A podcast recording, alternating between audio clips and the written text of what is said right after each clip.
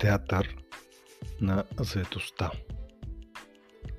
Може да е изненадващо, но е напълно възможно в един екип да кипи усилен труд, за който се знае предварително и подчертавам предварително, че ще има нулеви резултати.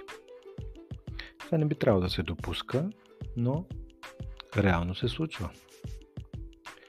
Какво би накарало един менеджер да създаде псевдозаетост за екипа си, която не само, че има нулеви финансови резултати, но има и силно демотивиращ ефект за хората, които вършат безмислени дейности. Замислете се. Кое е това нещо, което би накарал един менеджер да допуска псевдозаетост? Естествено, здравият разум не би потекнал човек да натвари екипа си с такава работа.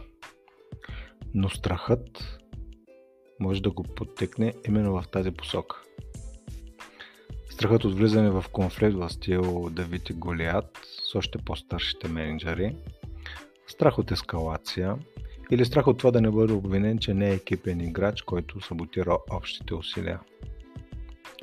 Оказва се, че воден от страха за собствената си кожа, един менеджер може да навреди на десетки, стотици или хиляди хора, за чието представяне отговаря, само защото няма умението или желанието да се противопостави на безмислени изисквания към него, които само отчитат дейност.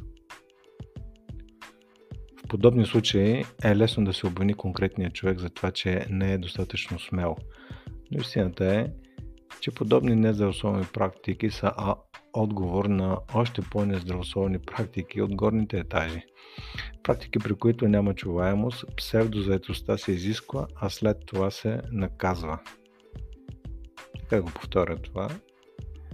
Може да ви звучи познато, особено за хората, които работят в по-големи компании. Псевдозаетостта се изисква, а след това се наказва. Искате ли да работите в тази или в такава среда.